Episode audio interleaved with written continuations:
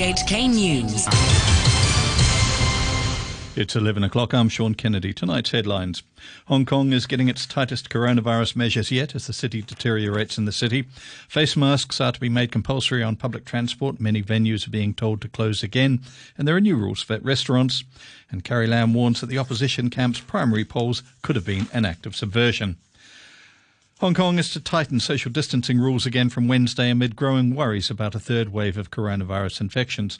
The gathering limit is coming down. Many businesses will have to close, and there's a new rule for restaurants. Tom McLinden has details. Chief Executive Carrie Lam announced that face masks are going to be made mandatory for people taking public transport from Wednesday. Meanwhile, the 50-person limit on public gatherings will come back down to 4. 12 types of establishments, including gyms, karaokes and massage parlours, will have to shut down for a week at least. Restaurants can stay open, but between 6 p.m. and 5 a.m. the following day, they'll only be allowed to serve takeaways, with no dining inside allowed.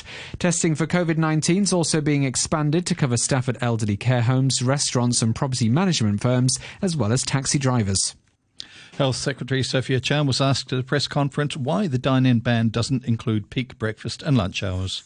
If we are closing the entire catering business, not allowing breakfast and not allowing lunches, this would be also be a big disruption, to the community, because we reckon there are also people going to work. Therefore, we think it is important for us to minimize the time that people are spending of dining in.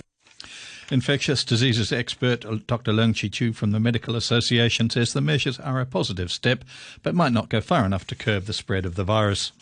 Especially, the government may have to take a lead to allow more civil servants to work at home, and instead of flexi hour, they may also try to provide some essential service after office hour, or instead of during office hour, so as to minimize the number of people during the peak traffic. And in fact, we need to persuade the private sector to allow their staff to work at home as much as possible.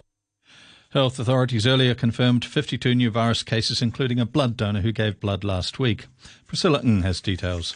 41 of the new cases are believed to have contracted the virus locally, a record high. 21 are linked to already known clusters, but authorities can't yet trace the likely source of infection for 20 patients, including 2 part-time taxi drivers and a parking shop cashier. Another infected patient had donated blood last week at a Red Cross donation center in West Kowloon. The blood was then used in a transfusion for a patient at Queen Elizabeth Hospital, who has now been placed in an isolation ward. But Hospital Authority Chief Manager Dr. Lau Ka-hin says past experiences with coronaviruses and a similar case in South Korea suggest it's not a big problem. An elderly woman has become the 8th person to die in Hong Kong after catching COVID-19. The 95-year-old had no symptoms when she was admitted to Eastern Hospital on Friday, but her condition worsened on Saturday and she died this evening. The Chief Executive, Carrie Lam, has warned that the opposition camp's primary polls at the weekend could amount to an act of subversion under the new National Security Law. Organisers say some 600,000 people took part in the exercise to choose candidates for September's LegCo elections. But Mrs Lam says the authorities are investigating after receiving many complaints. If this so-called primary election's purpose is to achieve the ultimate goal of delivering what they call a 35+, with the objective of objecting to, resisting every policy initiative of the Hong Kong SAR government, then it may fall into the category of subverting the state power, which is now one of the 4 types of offences under the new National Security Law. 13 pro-democracy activists have made their first court appearance over allegations they incited people to take part in an unauthorised June the 4th vigil at Victoria Park. The defendants include lawmaker Andrew Wan, former legislators Lee Chuk-Yan and Albert Ho, and media tycoon Jimmy Lai. No pleas were taken and the case has been adjourned to September the 15th. You're listening to RTHK. The time is coming up to 5 minutes past 11. Just 2 days before it was due to get underway, it's been announced that the Hong Kong Book Fair is being postponed. The Trade Development Council says it made the decision after talks with the government as the territory saw a sudden surge in coronavirus infections. Timmy Sung reports. The decision to put the fair off until an as yet undecided date comes after days of mounting pressure on the organizer, with medical staff and exhibitors saying it was too risky to go ahead as planned. The Trade Development Council says it held discussions with the authorities over the weekend and was advised that even with the precautionary measures planned, contact tracing after any infections would be difficult, given the huge crowds expected for the event. The health of Hong Kong people is the priority, a spokesman said. But Jimmy Pang from the 2020 Book Fair Concern Group says the decision to postpone came too late and means exhibitors have lost money. He says books were already being moved to the exhibition centre in Wan Chai and the booths were being decorated. Now those taking part need to find storage for all the goods they ordered. Mr. Pang says the group will be looking for compensation from the organiser. For its part, the Trade Development Council says a lot of people will be disappointed with the decision, and it will be holding talks with those affected. 3 other events scheduled for the coming week, including the Sports and Careers Expos, are also being postponed indefinitely due to the pandemic. Beijing has announced retaliatory sanctions against 3 Republican lawmakers and a U.S. envoy in a deepening row over Beijing's treatment of Uyghurs in Xinjiang. Vicky Wong has details. Some of the most outspoken critics of China, Senators Marco Rubio and Ted Cruz, along with Congressman Chris Smith, are targeted by Beijing's action, as well as the U.S. Ambassador at Large for International Religious Freedom, Sam Brownback. The unspecified sanctions have been announced days after the U.S. imposed visa bans and asset freezes on several mainland officials, including the Communist Party chief in Xinjiang, Chen Quanguo, over rights abuses in the region. Foreign Ministry spokesman Hua Chunying said the move is in response to what she called America's wrong actions. She said Beijing urges the U.S. to immediately withdraw its incorrect decision and stop words and actions that interfere in China's internal affairs and harm China's interests. She added that Beijing will make a further response depending on the development of the situation. Beijing's sanctions will also be applied on the U.S. Congressional Executive Commission on China, which monitors human rights on the mainland. The whistleblower in the MTR's shut into Central Link construction scandal has decided to drop his judicial review over an inquiry's findings that Hung Hom Station remains safe despite substandard work carried out there. Jason Poon, a subcontractor for the project, says it's meaningless for the legal challenge to go ahead since the main contractor involved and the MTR have both refused to take part. He says he hopes LegCo will follow up on the issue instead. Last month, the government said that the contractor, Leighton, was being prosecuted by the Buildings Department over the botched work at Hung Hom. The American Chamber of Commerce says a survey of members suggests just over half are considering leaving Hong Kong because of concerns about the new National Security Law. Priscilla Ng has the details. In what it calls a temperature test of members' sentiments, AmCham surveyed 183 members between July the 6th and the 8th, with this figure representing around 15% of its total membership. Of the respondents, 41% said they're extremely concerned about the new law, while another 37% said they're somewhat concerned. Asked what specific concerns they have, most cited ambiguity when it comes to the scope and enforcement of the law, its effect on the independence of the judiciary, as well as a potential loss of freedoms. Hong Kong will no longer be a platform for investment flows and sanctuary to house contractual agreements because the rule of law no longer exists, one respondent told AmCham. Another, meanwhile, said this is nothing less than the end of one country, two systems. Over 51% of respondents told AmCham that the new law makes them feel less safe living and working in Hong Kong, and a similar percentage said they are considering leaving the city. The chair of LegCo's House Committee, Starry Lee, says it's regrettable that the body has become what she called a protest battlefield. She made it clear all sides should be rational and tolerant to start afresh in October. She made the comments in a wrap-up of the committee's work at the end of the LegCo year. Damon Pang reports. Starry Lee referred to a filibuster that delayed for months the election of a House Committee chair, saying it caused unprecedented interference in LegCo's work.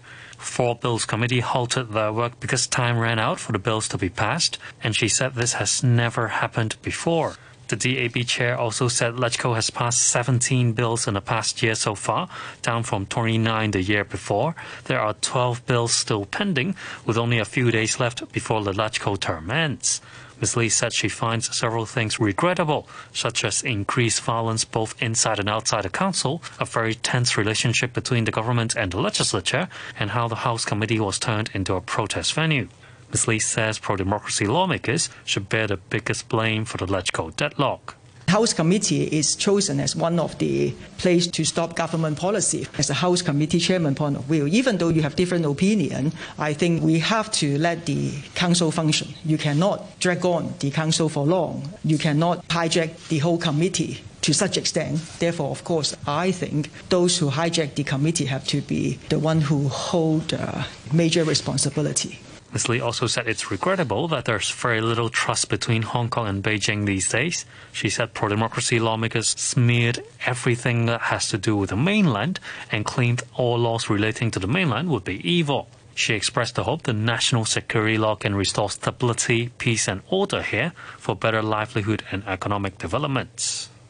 Taiwan is reportedly planning to enhance scrutiny over investment from Hong Kong to prevent illicit money from the mainland infiltrating its economy. Taiwan has traditionally treated investment from Hong Kong and Macau as foreign investment, without the same controls and limits it has on money coming from the mainland. But the Reuters news agency says the National Security Law is forcing Taipei to reassess how it does business with Hong Kong. A source told Reuters that Taiwan will tweak legislation as needed to give it the legal right to review investment from Hong Kong more closely on security grounds. Floods across central and eastern China have now left more than 140 people dead or missing and are swelling major rivers and lakes to record levels. The authorities are warning that the worst is yet to come. The coronavirus ground zero of Wuhan is on an expanding list of population centres that have been put on high alert, with the Yangtze River's levels in the city hitting their third highest in history. The government says the Hong Kong Football Association has set out football for everyone as one of its goals in its new five-year plan. The association also wants to achieve international success in futsal, a hard-court game similar to five-a-side football. The Home Affairs Secretary Kasper Tsoi told a LegCo panel meeting that funding will be provided up to 2023, with a mid-term review at the end of 2022. A number of legislators cited the auditor report criticising the football body's governance. Mr. Tsoi said the government would tighten its monitoring of the body and it would cut funding if the association doesn't perform well. Speaking through an interpreter, the Sports Commissioner, Yeung Tak Keung, said the Football Association was also preparing a Youth Premier League next year as a pilot. I understand that for the first year they will allow the Premier League to do it, but in future other eligible teams can also join the Premier Youth League. And secondly, the criteria of the FA are met in terms of the qualification of coaches and so on. Then I think a youth football training institute could be set up. Manchester City have overturned their two-year ban from European club competitions. That means Pep Guardiola's team can play in the Champions League next season. Here's the BBC's Alex Capstick. The verdict by the Court of Arbitration for Sport will come as a huge relief for Manchester City and a devastating blow for UEFA. The three judges dismissed the charge the club had been dishonest when providing figures for sponsorship revenue and set aside a two-year ban from European competition. They did agree that City had obstructed the investigation, although the fine was reduced to €10 million. The judgment puts UEFA's financial fair play rules firmly under the spotlight. They were introduced to make clubs spend within their means, but a review would now seem inevitable. In the NFL, the franchise based in Washington, D.C. is no longer called the Redskins. The team says it's ditched the name and the Indian head logo following criticism they're offensive to Native American. A new name for the team will be chosen later. And a reminder of our top stories tonight. Hong Kong is getting its tightest coronavirus measures yet as the situation deteriorates in the city. Face masks are to be made compulsory on public transport. Many venues are being told to close again, and there are new rules for restaurants. And Carrie Lam warns that the opposition camp's primary polls could have been an act of subversion. The news from RTHK. RTHK Radio 3. It's time now to look at stories covered in this evening's News Wrap programme. Around the world, the coronavirus pandemic is continuing to accelerate. In the past 24 hours, more than 230,000 new cases have been recorded, with the Americas the worst affected area. The disease has now killed more than 500,000 people.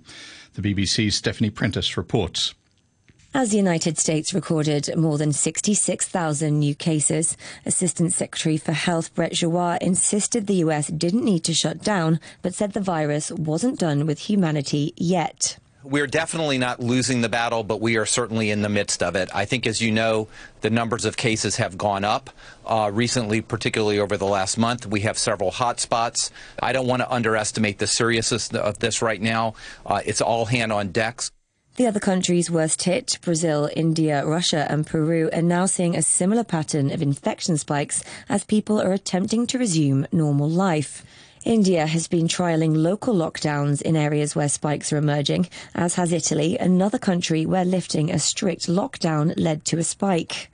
And in Spain, the autonomous region of Catalonia has reimposed some restrictions. In some areas, nobody can leave the house unless for work. Spain has also made face masks mandatory in public for those aged over 5.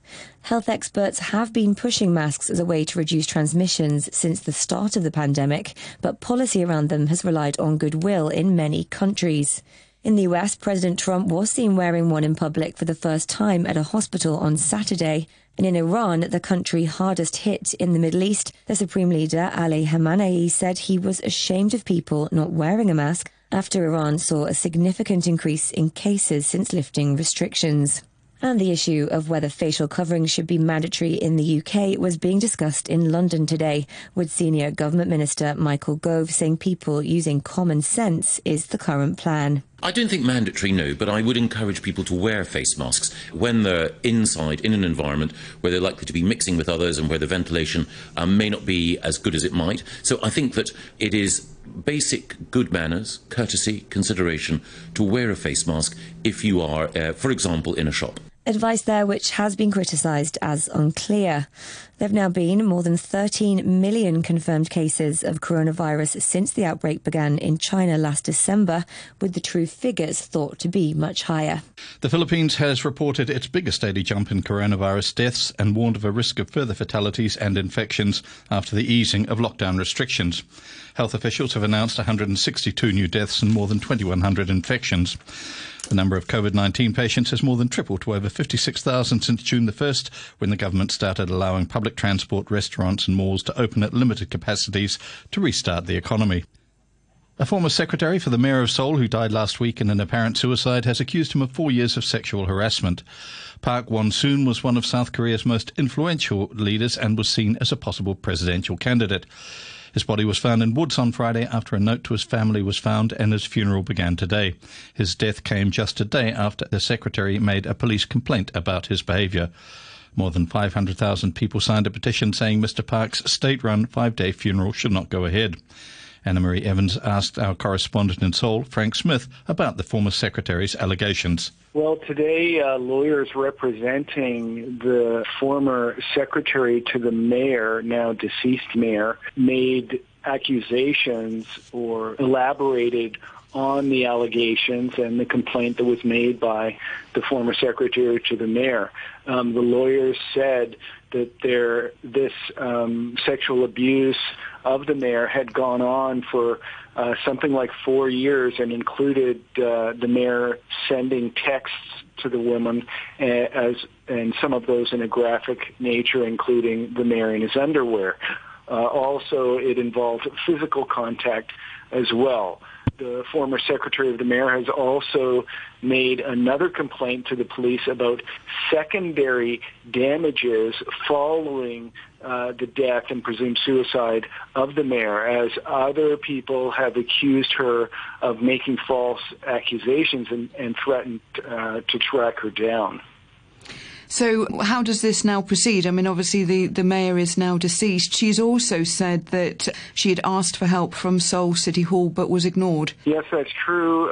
There have been reports and rumours about this type of contact by the mayor toward other women at City Hall, and that she had approached people at City Hall to try to help her, but was basically turned down by them. So it's unclear right now. There have been reports that said that, you know, any investigation of the mayor would be dropped following his death.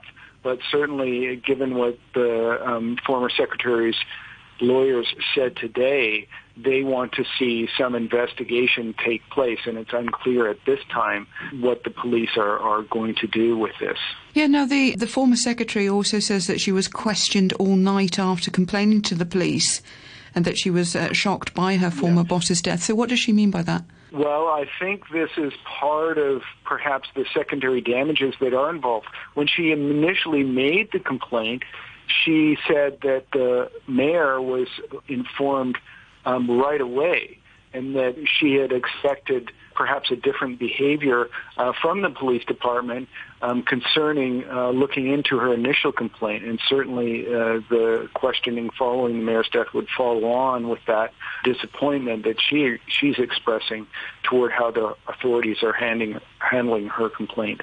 Now, it's also interesting, though, that there seems to be quite a widespread petition signed by 500,000 people who actually said that Mr. Park's state-run five-day funeral should not go ahead and that it should have been a private family affair. Yes, there's a lot of politics involved here.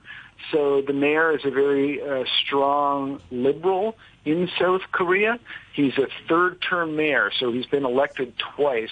He's also been put forward as a strong candidate for the 2022 presidential elections. He's a standard bearer for the liberals here in South Korea, or had been up until his death. So the opposition party, the conservatives, are probably going to try to make it the most of this. And this also follows, we need to remember, some other transgressions made by and violations of law and crimes by other Liberal Party members, including An Hee-jung, who just a year or so ago was convicted of raping and sexually assaulting his secretary over a period of time. He's now serving 3.5 years behind bars. So the ruling Liberal Party here in South Korea is really feeling the wrath, and perhaps appropriate wrath, of conservatives in this. And you can see the public, again, with that petition rallying behind this. There was also a petition to have an injunction in terms of the funeral to prevent a 5-day sort of Seoul City funeral from taking place, and instead only have a 3-day typical family funeral happen. But that petition was rejected by a judge earlier today or yesterday. Pope Francis has added his voice to those criticising Turkey's decision to turn one of the world's most famous buildings, the Hagia Sophia in Istanbul, back into a mosque. Turkish President Recep Tayyip Erdogan has been criticised by other Christian leaders as well as the European Union and UNESCO for making the move. The BBC's Martin Bashir reports. It was first constructed as a cathedral in the Christian Byzantine Empire, but was converted into a mosque after the Ottoman conquest of Constantinople in 1453. And so an ancient place of worship for Christians then shifted and became a mosque. But then in 1934, under the rule of Turkey's secularizing founder Mustafa Atatürk, a decision was taken to preserve the church-turned-museum as a mosque as a museum, preferring neither historic religious faith. President Erdogan has been exploring ways for some time of shifting the country's secular demeanour toward a more traditional Islamic expression. And 2 years ago, he called for the building to be renamed as a mosque and recited a verse of the Quran within this UN World Heritage Site. And his efforts came to completion last Friday when he announced that Muslim prayers would be said in Hagia Sophia from July the 24th onwards. Before we start thinking that Pope Francis has entered the fray of a religious conflict on behalf of Christianity, I think the word saddened was carefully chosen, because you'll recall that in February last year, Pope Francis made a visit to the United Arab Emirates, and while there, he held hands with the Grand Imam of Al-Azhar Mosque before both of them signed an historic declaration that called for peace between nations, races, and religions. The published document committed both the historic Sunni Muslim community, represented by the Grand Imam of Al-Azhar, and the Vatican to work together in a form of interreligious brotherhood. And the document said this: "We resolutely declare that religions must never incite war, hateful attitudes, hostility, and extremism, nor must they incite violence or the shedding of blood." So I think it would be perverse to interpret the Pope's intervention today as anything more than an expression of sadness. His sadness is because this previously neutral site has now, as it were, been redecorated, not as a museum, but as a mosque. As the arts world looks for ways to get back on track after coronavirus lockdowns, the London-based Philharmonia Orchestra has recorded a series of new online performances using socially distanced players. The first one available to listen to for free is with the young cellist Sheku Kanneh-Mason playing Saint-Saëns' first cello concerto. The BBC's Rebecca Jones spoke to the black British cellist who experienced lockdown with his family in Nottingham in Central. I have very, very vivid images when I play this opening. Kind of like a sea storm with all of the waves crashing with the tremolos in their strings and the running down triplets that I play in their solo part. Am I right, this was your first performance with an orchestra since lockdown? Yes, it's my first performance with an orchestra since February. To hear that sound, again, the sound of an orchestra is something very, very special, and just having that sound behind me again was an amazing feeling. But it was a slightly reduced orchestra in size and with distances between each instrument, which was more difficult than we're used to. We're used to being much closer together and hearing each other much better, so we had to get used to being in contact with each other but from a distance. But there was no audience. What difference does it make to you as a performer playing without an audience? You don't have the people directly there to communicate with. And of course, at the end of the piece, there's no applause and things like that. We kind of all applauded ourselves, which was really, really kind of sweet.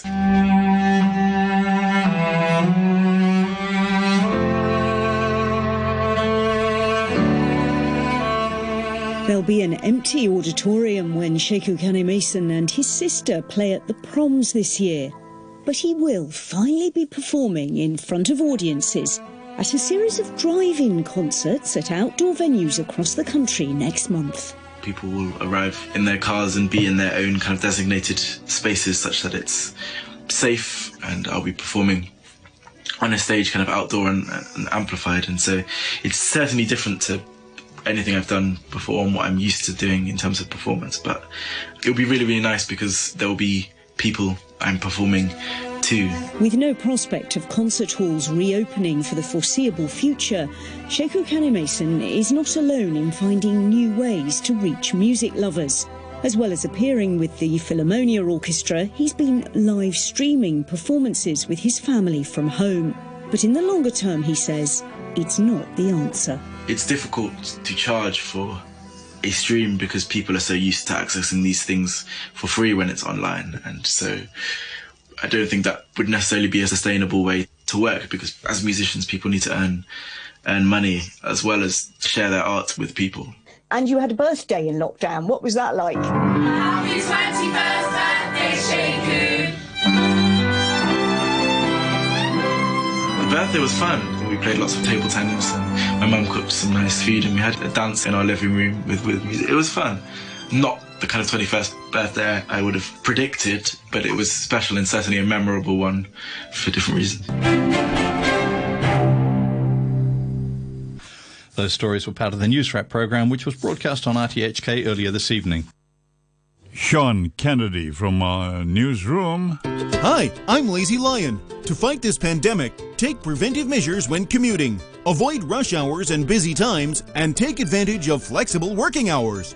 Wear a mask when taking a ride. If possible, open the windows to ventilate the vehicle. Clean your hands with liquid soap and water or alcohol-based hand rub after using public transport or touching public facilities. Social distancing can help prevent the spread of COVID-19. Tips for you and me to prevent COVID-19. Live across Hong Kong, this is Radio 3. January to December, we'll have moments to remember.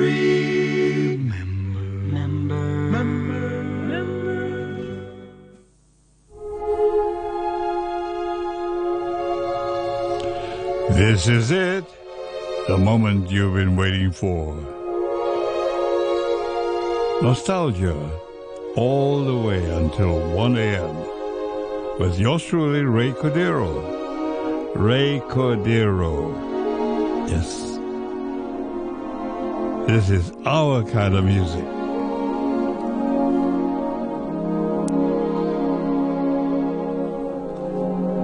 Mantovani and his orchestra. Clair de Lune.